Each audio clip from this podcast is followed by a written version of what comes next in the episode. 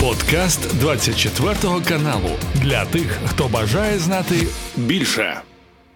Андрей Андреевич, ну, Новый год, понятно, что мы слушали заявление нашего президента, президента Украины Владимира Зеленского, который на самом-то деле э, нас настраивает на войну, на долгую-долгую тяжелую работу.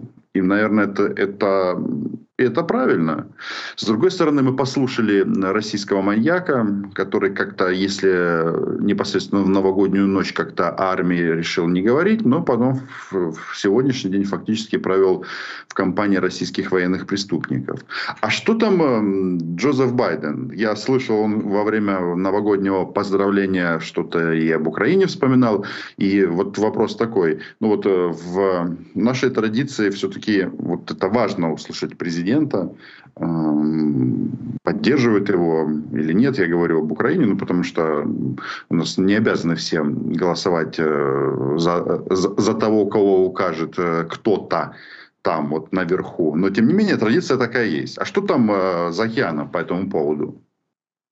Ну, там нет особых традиций новогодних поздравлений, но Байден, мне кажется, очень достойно реагировал на вот преступную атаку в ночь с субботы на воскресенье, причем по делу он воспользовался этим преступлением очередным э, путинского режима, чтобы еще раз призвать колеблющийся Конгресс немедленно принять э, э, законодательство финансовой и военной помощи Украине, еще раз подчеркнув все последствия отказа, это будет катастрофа геополитическая, это позор будет Америки, это расширение агрессии Путина. Еще раз он предупреждал уж своих американцев, что кровью придется вам платить и нам с вами, когда нам придется сражаться с русскими войсками в Европе.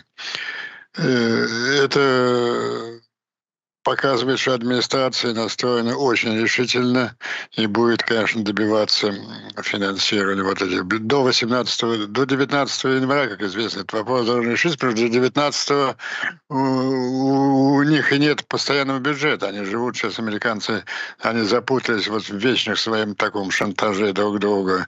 Давайте вот включайте эти статьи, иначе мы не дадим бюджет.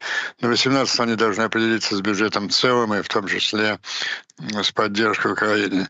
Ну, это Байден, это администрация.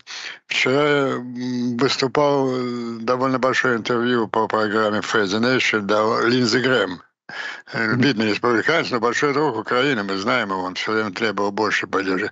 Вот его выступление меня несколько разочаровало. Нет, он, конечно, все правильные слова говорил, что ни в коем случае, конечно, надо поддержать Украину, но больше упор делал вот на, на вопросы миграции. Но, тем не менее, мы должны там заставить наших демократов принять э, наше предложение. Там нарисовал страшную картину мексиканских орд, прорывающихся с границы. Как я поеду в Южную Каролину? Да, я поеду и буду рассказывать правильно, что мы помогаем Украине и Израилю. А мне скажут, а что же вы не помните? Ну, в общем, вот эта игра и борьба, она она, она, она, она продолжается. И вот парадокс, что, в общем, результат голосования зависит не от врагов Украины. Ну, там есть там десятка-полтора совершенно долбанутых трампистов, которые бегают и кричат, как можно давать деньги стране, которая бросает в тюрьмы своих христианских руководителей, которые там разворовывают помощь, полной коррупции и так далее. Зависит от вот республиканцев, э, таких как Линди Грэлл, Э, Мич МакКоннелл, Майк вот они должны все-таки я надеюсь, что все это такие тактические игры для того, чтобы максимум выжать из, из демократов по вопросам миграции. Ну, сколько можно предсказывать и прогнозировать? Я полагаю, что это э, будет утверждено финансирование, потому что отказ это, это, это, простите, уход Америки из мировой политики. Андрей Андреевич, а когда э, как это, каникулы новогодние заканчиваются? То есть э, у нас... Ну, в понедельник, наверное, они выходят все, да. То есть у них будет, будет фактически одна неделя вот, с 6 до 13 решать эти вопросы. Ну, я думаю, что контакты-то и переговоры, они ведутся. Вот не случайно такие выступления, с одной стороны, Байдена, а с другой стороны, Линдзи Грэма. Это, собственно, такие публичные переговоры по этому вопросу. Ну, я имею в виду, вот, опять же, до полномасштабного вторжения Украина отдыхала, ну, как минимум, там, до 7-8 января. Сейчас, я так понимаю, это уже пересмотрено в части того, что Рождество, точно так же, как и в Европе. И, соответственно, вот Новый год встретили э, под э, звуки шахедов и не только. И, и, собственно, все. Праздники закончены. А в Штатах это. Да нет, у них не было этой традиции. Это в Советском Союзе мы все пьянствовали до 15 января. В Штатах не было этой традиции. Ну, во-первых, новогодний Новый год не считался таким центральным праздником, как Рождество. Рождество, как известно, проходило 25 августа. Нет, они работают. Они уже работают. Да, извините, никогда, да, они уже работают. То есть, другими словами, э, вот э, задать вопрос по поводу стратегии США, западного мира на 24 год, ну, нечего добавить, собственно говоря, что мы говорили и в, перед Новым годом, что ждем, ждем, когда договорятся. Или вот все-таки вот есть какие-то ну, новые наметки. Ну, что я имею в виду? Вот возьмем даже вот конец года. Я же не просто так э, начал с э, заявлений и выступлений э, президента Украины, маньяка Путина, Джозефа Байдена. Там же э, выступал Ким, э, тот, который Северной Корее грозил ядерной бомбой, и США, и, соответственно, Южной Кореи. Э, выступал товарищ Си, который говорил, что все-таки родная гавань для Тайваня, она обязательно будет. То есть я к тому, что но такой вроде бы как тренд, что вот эти вот диктаторы сумасшедшие, что они-то смотрят на это, что там где-то кто-то не может договориться по вопросам внешней политики, то, соответственно, этим надо пользоваться, раз Америка а, уже не great again. Вы совершенно правы. Тем более, ну, будет просто обидно и позорно. После того, как Сита дрогнул, после, после 9 октября, когда Байден послал э, два авианосных соединений и внес законопроект о громадной помощи, Си дрогнул. Он прибежал в Сан-Франциско и сказал, да, мы это нашу великую задачу воссоединения с Китаем э, на ближайшие встречи перспективы рассматриваем исключительно мирным средством и так далее. Вообще, хватит дурака валять, давайте обратно на ваши инвестиции и ваши технологии, что без них наша экономика загибается. И не сам он прибежал, у него очень серьезные проблемы внутри. Мы же видим, что у них там творится. Министры иностранных дел, обороны куда-то исчезают, умирают молодые бывшие премьеры. Собственно, человек, который был премьером УСИ по, по правилам установленным Дэн Сиапина был, а там же он пошел на большую авантюру, конечно. Он, на что он рассчитывал? Он хотел э, воспользоваться под дурачка голыми руками взять Тайвань. Сначала натравив Путина на Украину. Ну вот если Америка дрогнет, она... А Америка чуть не дрогнула. Помните, ЦРУ предсказывала, что Киев падет там через две недели. И, и бросил, подтолкнул Иран э, на э, массированную такую атаку на, на Израиль. Если бы Америка дрогнула, он бы голыми руками бы взял Тайвань. И он обещал своей элите, что вот давайте нарушайте все там ДНС-Апинские правила, да черт с ними, с американскими инвестициями и технологиями, я вот вам Тайвань верну. Ну вот как-то все не так, и он притих. А вот теперь он тоже наблюдает. Ну, э, 9 октября было чего напугаться. Но два месяца прошло, а пока какие-то колебания снова, э, не столько в Белом доме, сколько в американском политике. Диктаторы, конечно, очень внимательно наблюдают, очень внимательно наблюдают за тем, что происходит. Давайте вот о диктаторе Владимире Путине поговорим. Но Вообще вот его и прошлогодние заявления, да, собственно говоря, и в начале года, то есть сегодня, там, где он и в военном госпитале был, и, соответственно, с какими-то там своими недогероями встречался, временно живыми и так далее, и так далее. Но вот такое вот ощущение, что он вообще абсолютно одержимый этой войной. А, у вас какие это вызывает э, эмоции и впечатления? Ну, я давно говорил, у него два состояния есть.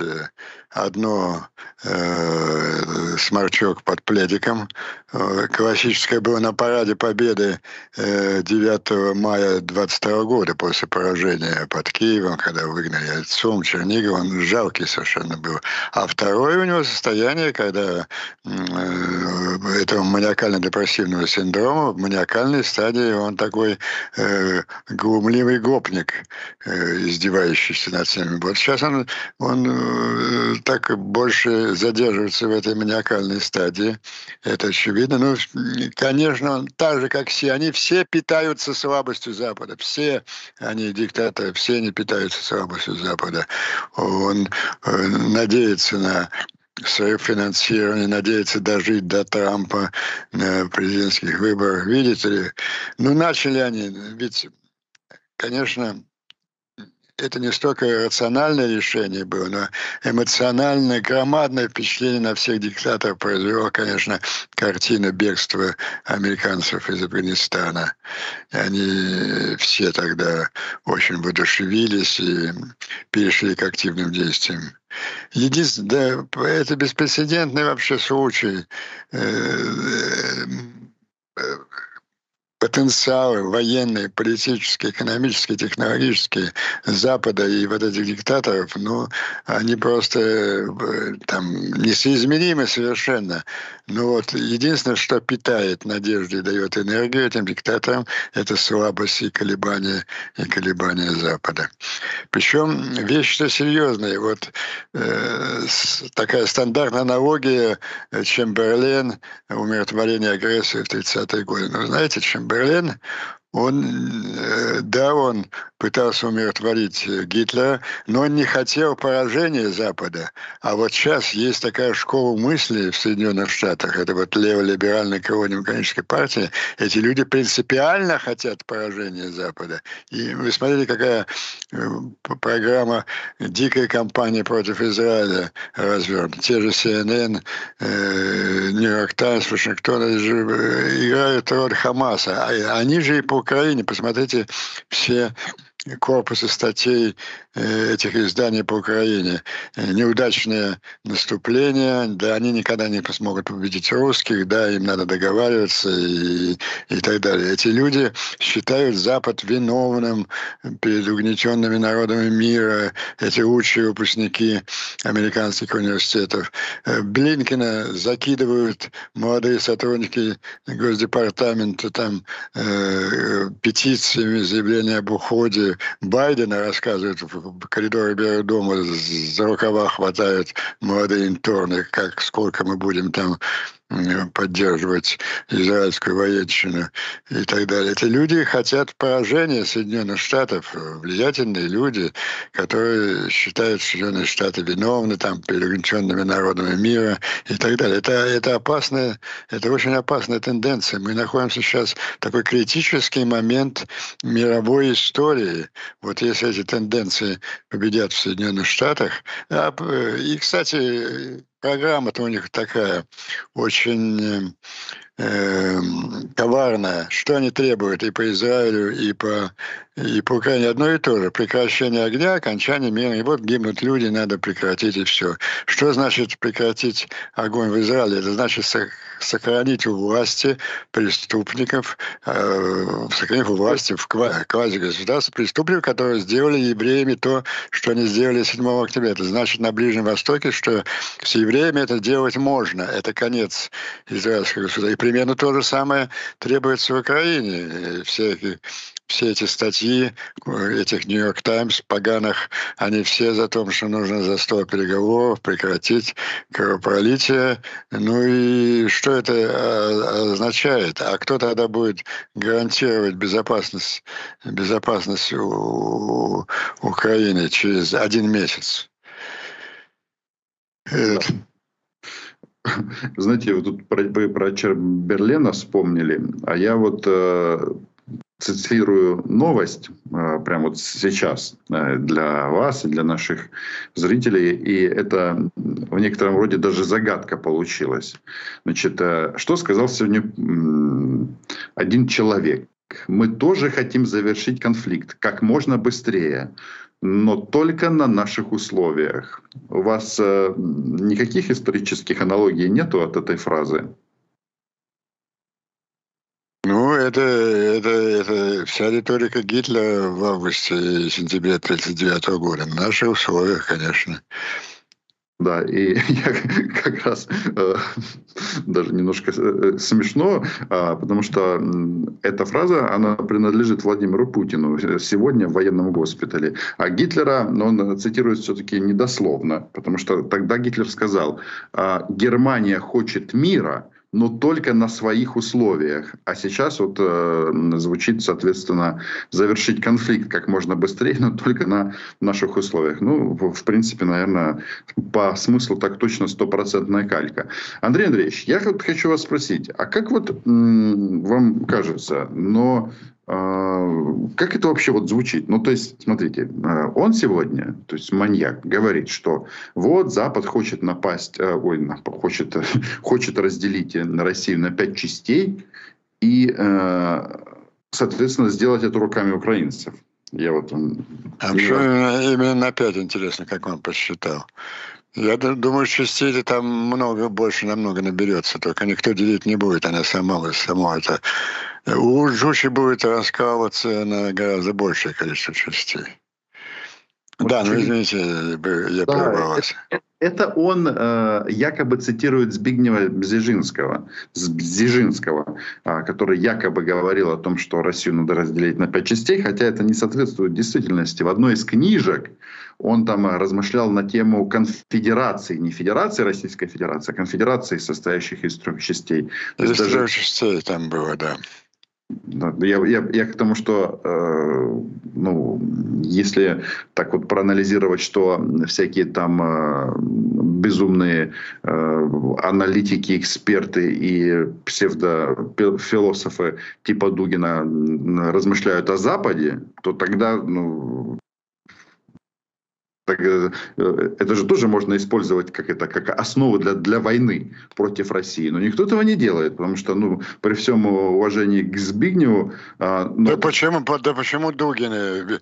Второй человек государства, заместитель председателя Медведев каждый день, каждый день рассказывает об уничтожении ядерного удара одного из крупных европейских государств и делят их там произвольно, как угодно.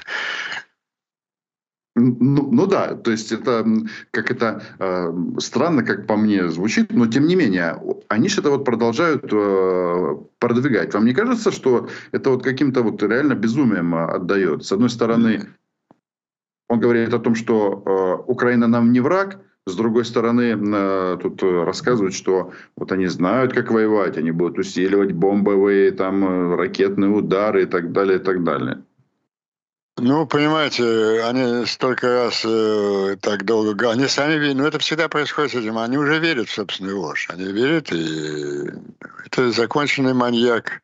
Вот э, одну из своих передач новогодних э, э с Фегиным мы назвали «Груз-2024». Это аллюзия э, к фильму знаменитого «Груз-200».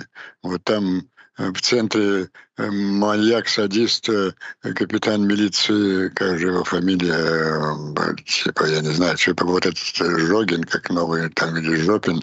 Так вот, это же Путин законченный маньяк совершенно. Он, он маньяк. Ну вот, последний вот, и вы правильно, мы с этого начали нашу передачу, вот всплеск это его такой Э, маньячной активности творческой в последние дни, он э, невыгодное для России впечатление производит на мир. Вот я поделюсь своим впечатлением. Мало кто, наверное, смотрел, а я уж как, как раз уже меня назначили смотрящим по Вашингтону. Я тут и по Нью-Йорку немножко посмотрел. Я посмотрел вчера, это нет, 31-го, да, или да, или 30 я уже забыл, заседание Совета Безопасности. Так. Было, было э, созданное, созданное вот этим не бездне. Да, вчера это, конечно, было, после э, взрывов там в Белгороде. Но оно было очень показательно.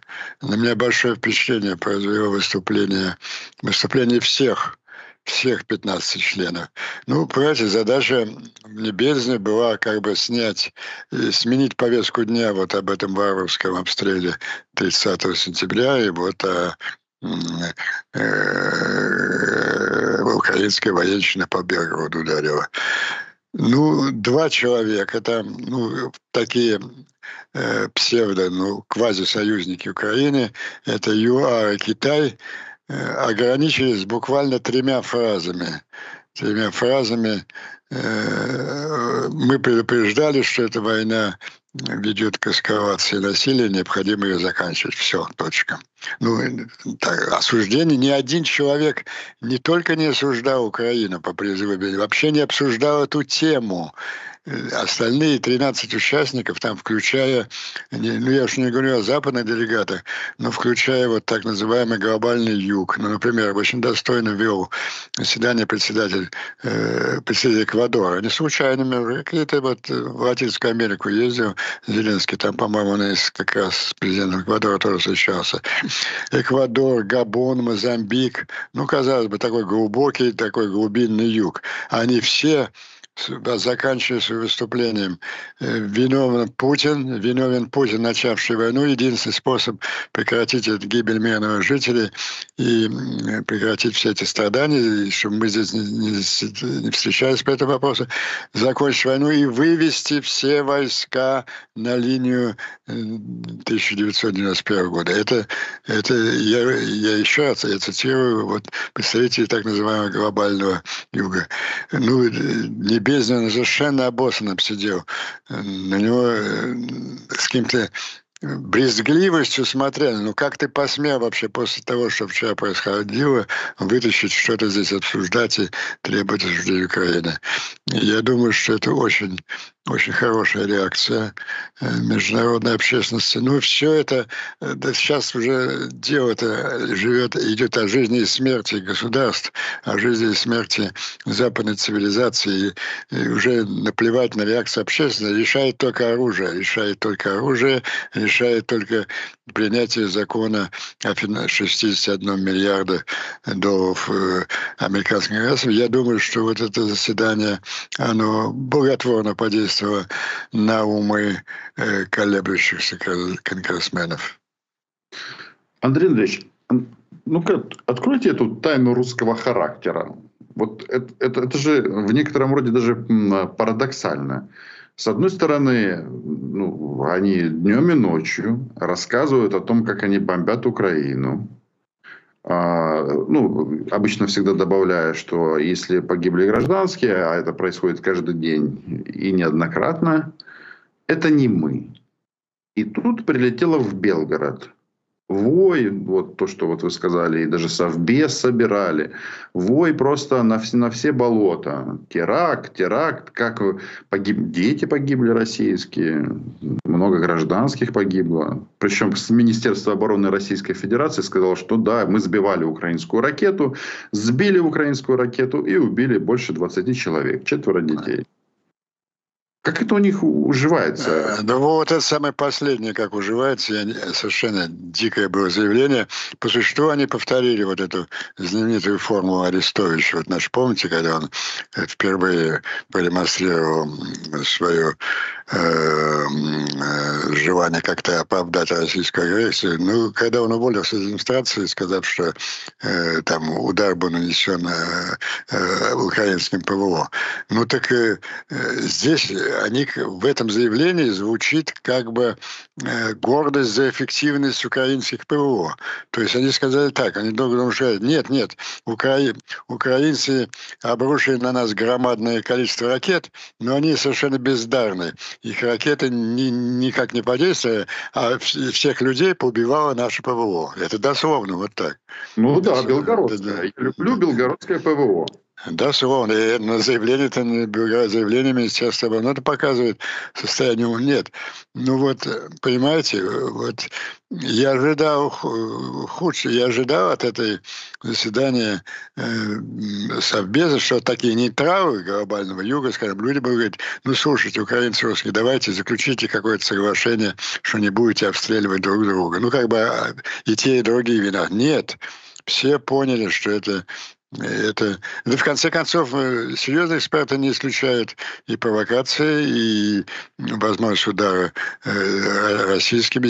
Ну, на Донбассе же это в 14-15 это стандартная картина была. Э, русские убивали, стреляли в какой-то автобус, тут же уже была заготовлена группа легендарных военных корреспондентов и так далее. Потому что ни одного слова какого-то осуждения, ни, да, что показательно. Никто из делегатов Совета Безопасности ни, ни одним словом не пытался обсуждать природу, чьи ракеты и кто, да, это неинтересно было. Виноват Путин, разбежавший войну. Это очень четкая сейчас позиция мирового сообщества. Как вы думаете, вот если от мирового сообщества вернуться в Россию, мы все-таки там какое-то количество лет жили, а, но согласитесь, ну, точно до 24 февраля, ну, по Белгороду, может быть, желание было, но вообще никто не носил ударов. Ни по Белгороду, ни по оккупированным территориям. Ну, Крым вообще была сакральная какая-то история. Теперь она уже давно не сакральная.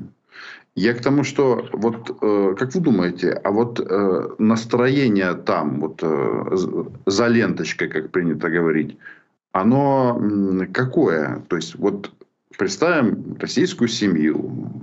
Конечно, там оливье, салат под шубой, не знаю, мандарины, водка, селедка. И вот это они вот это вот слушают и видят маничелу, который, ну, по факту, прямым текстом говорит, мы, я вас всех убью об Украину.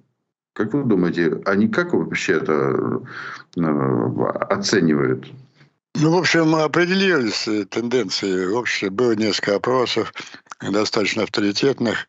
Э, примерно общее мнение вот Z-маньяков примерно 10%, которые вот там хотят победы, уничтожения и так далее.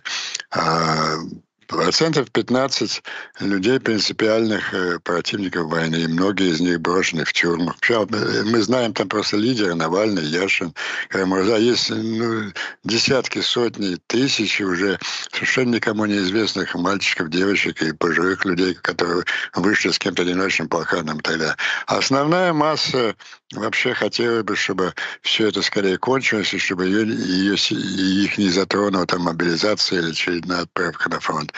Вот э, радикализируется это движение матерей и, и жен. Вы знаете, вы помните,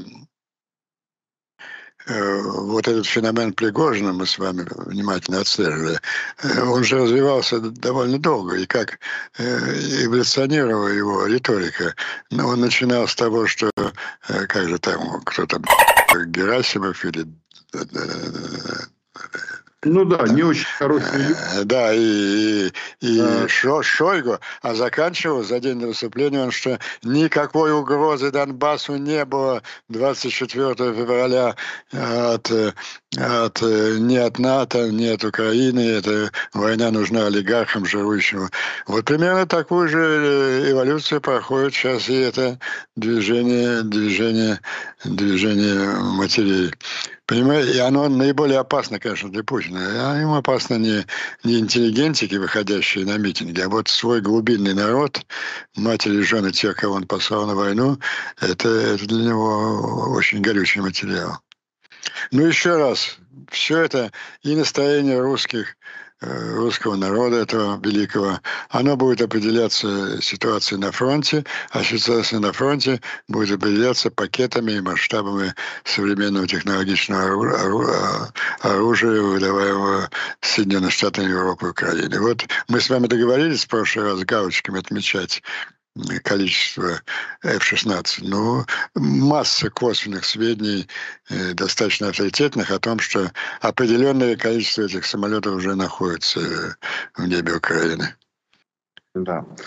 Слушайте, а какой нам вы дадите совет, как нам достучаться до российского глубинного народа?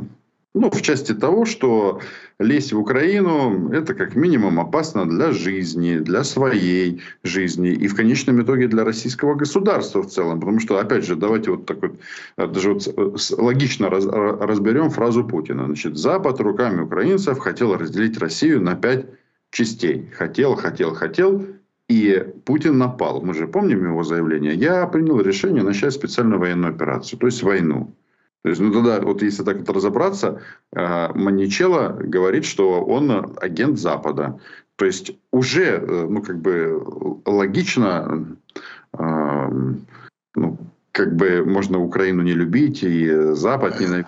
Нет, он все, все время, весь Запад хочет сделать из Украины антироссию. Ну как можно еще более эффективнее сделать?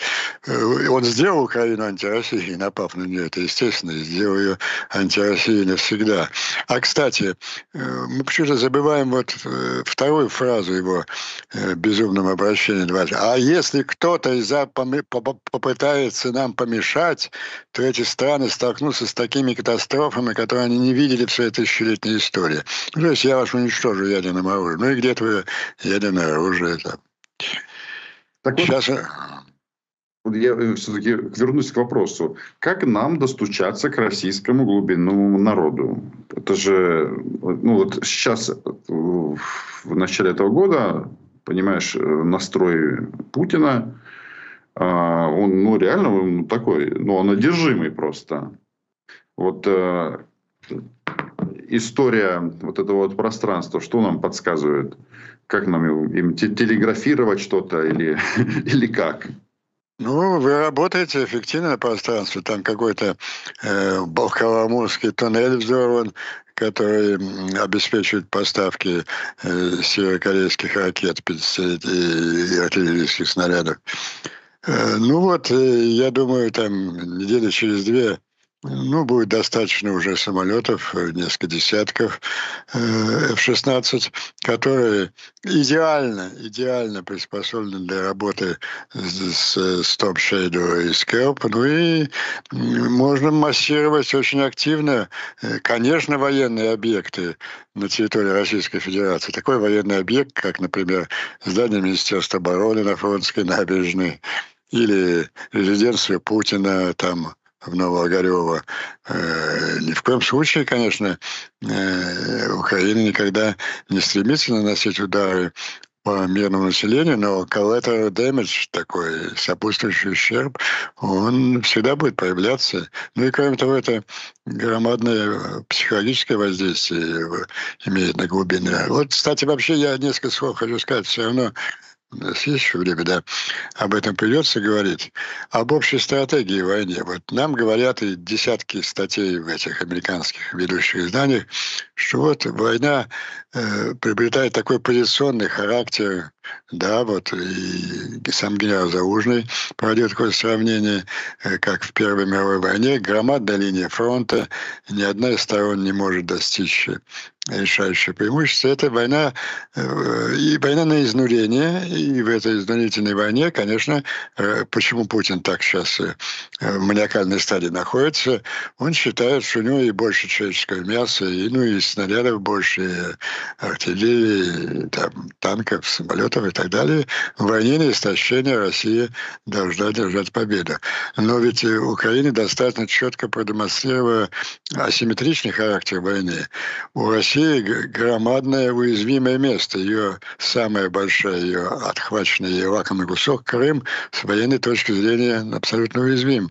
И как раз вот новые поставки оружия, на которые мы надеемся, не что ж мы надеемся, они идут сейчас, это F-16, это дальнобойные ракеты, делают этот Крым уже территорией. Ну, э, уже мало почему-то на этом акцентирует внимание, половина-то задачи выполнена. Черноморский флот бежит из Крыма. Это, это Украина еще ничем не вооруженная, без своего флота. А вот э, э достаточное количество самолетов, дальнобойных ракет Э, просто выносят начисто всю эту крымскую группировку, с, с, включая в завершающем ударе Крымский мост. И это такой психологический и политический удар, и в том числе и по сознанию э, российского народа, который прикрывает все эти возможные микроуспехи в этой изнурительной борьбе на, на громадной линии фронта. То есть тут в пользу Украины работает, работает асимметрия. Уничтожение крымской группировки – это не только громадное военное значение, там же снабжение всего ведется через Крым, а прежде всего политическое и психологическое. На сознание народа, так называемого, на сознание верхушки, и путинского окружения, и российского военного руководства. Вот э, до, до 18 января судьба войны решится одним законодательным актом американского конгресса. Так, Андрей Андреевич, ну тут же может возникнуть такая ситуация. В, в случае интенсификации ударов по Крыму опять начнет размашивать э, он э, ядерной бомбой, грозить Вашингтону. Тут даже есть мнение, что после того, как э, россияне убили сами и признали это, убили россиян в Белгороде, ну, я люблю белгородское ПВО, да, что нам будут э, нашептывать здесь, типа, не злите их, но не, не наносить удары по Российской Федерации. Это ж, ну, мол, давайте не будем эскалировать. Так или не так? Не будут нашептывать. Ну, с, с ядерным... В последнее время вообще ядерный шантаж он не, и не использует. Никто не верит в этот ядерный шантаж, но я еще раз перечислю все три-четыре причины. Во-первых, это ничего не удар по, э, ничего не изменит в ходе войны. Во-вторых, он будет просто убит, и вся инфраструктура России будет уничтожена. А в-третьих, этот приказ никто не выполнит. Он, э, ну, смотрите, он еще пугает, он последними больше же пугает не ядерными ударами, а просто нападением. А вот я нападу на НАТО, а вот на НАТО я нападу. Ну что ты нападешь на НАТО? Да? Ты тут дрожишь, что э, Голландия э, передала или не передала, сколько она там, 16, да? 16 тысяч. Если ты нападешь на НАТО, тебя будет 6 тысяч истребителей F-16. Кстати, про F-16 Сейчас очень много статей в связи с этим появляется в зарубежной прессе. Ну вот идет э, F-16 э, такой, э, к нему по своим характеристикам как бы лучшее, что есть в советской, в российской авиации, это Су-35. Вот интересная такая историческая кстати, Все же наблюдают, наблюдают за э, соперничеством военно-воздушных сил. Это, после, это старые самолеты. -то. Они начинали где-то в 70-х. И F-16, да и ИСУ тоже не молодые. Они несколько раз модернизировали. В общем, за десятки лет было ряд столкновений в различных совершенно театрах военных действий между самолетами э, F-16 и Су-35. Знаете, какой счет на сегодняшний день? 65-0. В этих воздушных схватках э, самолеты F-16 уничтожили 65 Су, и ни, ни один самолет F-16 не был сбит. Э, вот в этом материале написано, по последнему 64 и 65 СУ был сбит где-то два или три года назад, где там, я не знаю, где-то на Ближнем Востоке. Вот, это меняющее, меняющее правила игры оружие. Поэтому вот давайте внимательно отслеживать все источники. И вот к следующему нашему понедельнику уже э, я попрошу где-нибудь в уголку там э, точная цифра, сколько уже шло. Вот когда дойдет, мы же договорились, когда дойдет до 150, мы внизу напишем такое хорошее русское слово «писец» и закроем эти академические дискуссии. Угу. Ну, в смысле, писец э, пушной зверек. Так, да. Понимаю. Слушайте, но я вот и в прошлый раз, э, Андрей даже говорил, что вот если еще год назад то сам, э, сам анонс э, поставок самолетов, он как бы сильно всех воодушевлял, то сейчас, через год войны, этого мало. То есть все же понимают, что в самолетах будут украинцы с большой вероятностью, или не только украинцы. Ну, я надеюсь. Ну, ну это же легко там, ну, Э, натурализированы. Достаточно пилотов, наверное, в Канаде с фамилией там Савчук, например, или Макчук найдутся. Подготовка очень сложная, между прочим. Вот в том же аналитическом материале, который я цитирую, где вот это прекрасный счет приводился 65-0, там говорится, что вообще-то Э, для полноценной подготовки пилота два года требуется. Ну, у нас не два месяца. Там же сказали, напомню, что в Англии, например, подготовка пилотов началась, началась еще осенью прошлого года. То есть, ну, нет, конечно, добровольцы, э, люди с двойным гражданством, э, конечно, бы усилили эту эскадрилью. Ну, посмотрим. Я просто э, к тому, что обычно в отпуск, э, ну, это так называется, они ушли в отпуск, э, нас там нет и так далее. Но перед этим все равно есть тайное или явное, но тем не менее политическое решение. Кстати, пилоты с фамилией Марчук наверняка бы неплохо бы выполнили поставленную миссию. Но я об, об этом, вот как вы считаете, вот сама мысль э, на Западе, она где-то может витать в каких-то там секретных генеральских кабинетах, что, может быть, уже пора? Вот, э, вы пора... знаете, она, она являет, должна явиться целью, следствием той мысли, которая твердо овладела, такие, я назову несколько человек в американском руководстве, это прежде всего э, Блинкин и Остин, и сейчас дедушка Байден на своих картонных бумажках читает тексты, написанные именно этими людьми. Ими овладела мысль о том, что э, нужно побеждать в этой войне.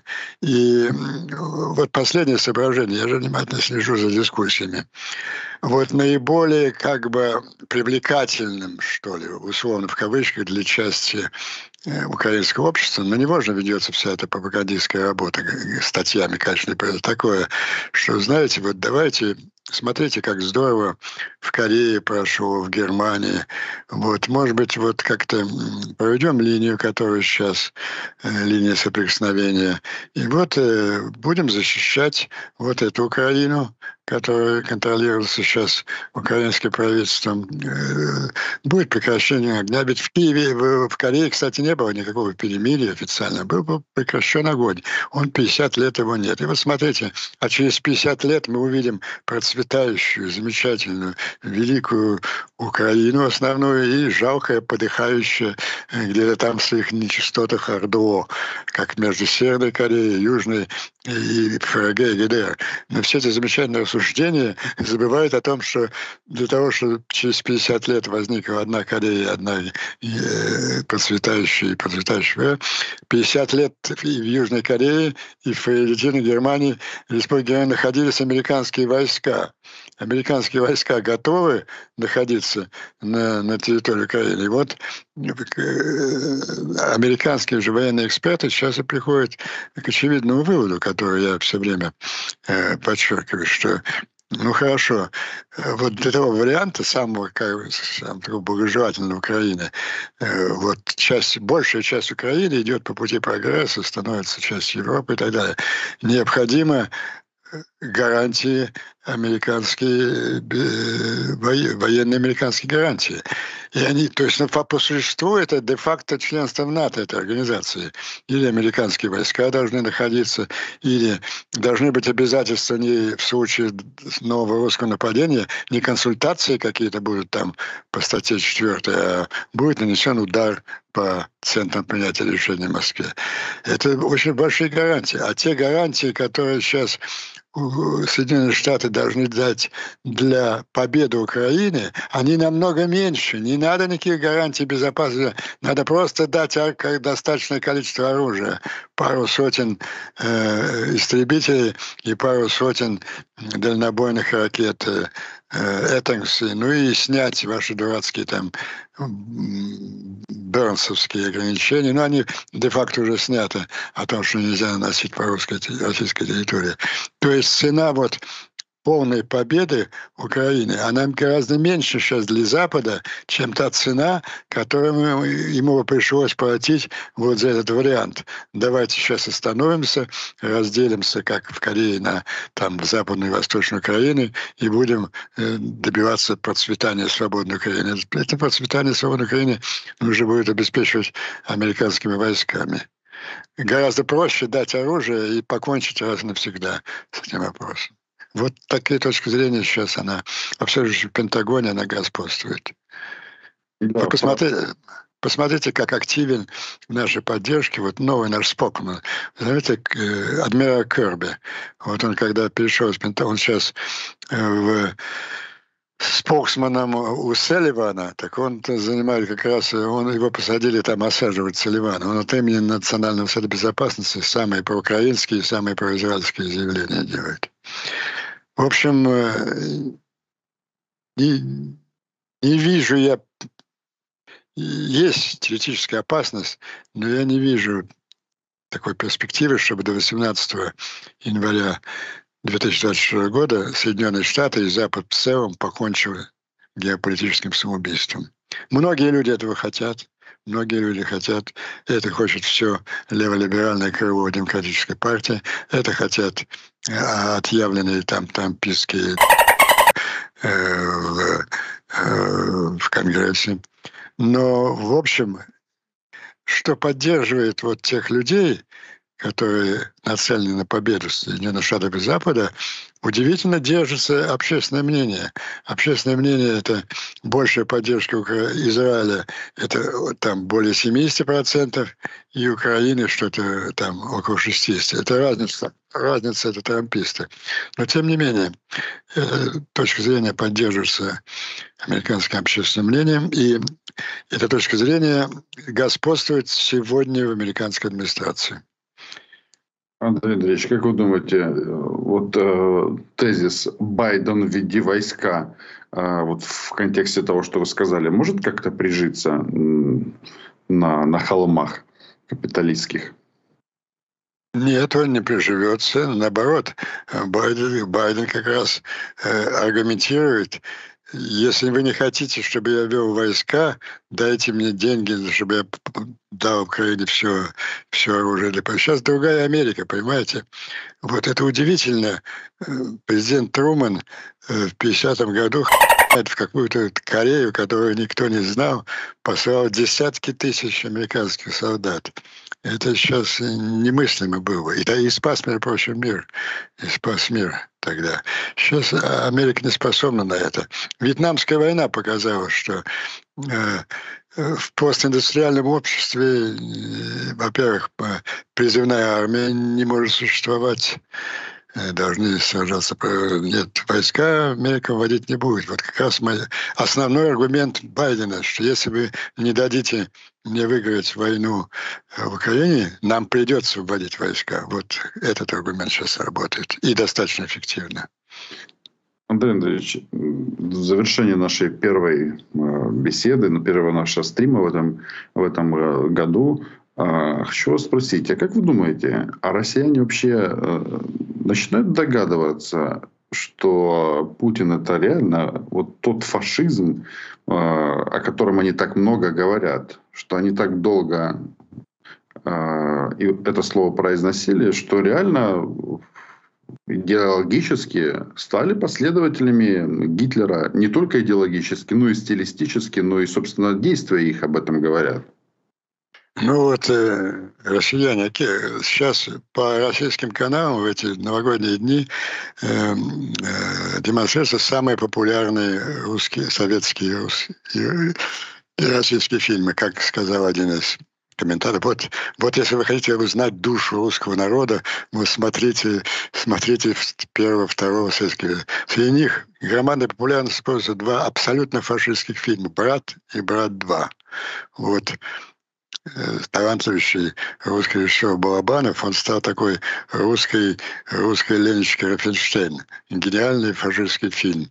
Он разошелся на цитаты, собственно, половина речей Путина — это цитаты Данила Киллера из «Брата 2». Э, лечить русский народ э, нужно ударами по военной структуре Российской Федерации, а не лекциями о фашизме. Вы знаете, я с вами соглашусь. Андрей Андреевич, ну, мне кажется, мы для первого дня 2024 года тренды и тенденции обозначили. Я вас э, благодарю за уделенное время. Друзья, подписывайтесь на наши YouTube-каналы. Это всегда важно и полезно. Андрей Андреевич, есть ли у вас какое-то пожелание в новом году э, из Вашингтона, Украине? Не читать перед обедом американских газет. Завет профессора Преображенского. Они, они такие же большевистские, как в Москве в 20-х годах прошлого столетия. Мы будем надеяться, что решения будут соответствующие сегодняшнему историческому моменту. Андрей Андреевич, я благодарю вас за время и до встречи. Да, вот основной загадкой остается, мы с вами отпразднуем э, принятие закона о военной помощи Украине вось, э, при нашей передаче 8 января или в нашей передаче 15. Вот давайте можно такой, такой вопрос поставить нашим зрителям. Договорились. Будем наблюдать. До встречи. Спасибо. Це був подкаст для тих, хто бажає знати більше. Підписуйся на 24 канал у Spotify, Apple Podcast і Google Podcast.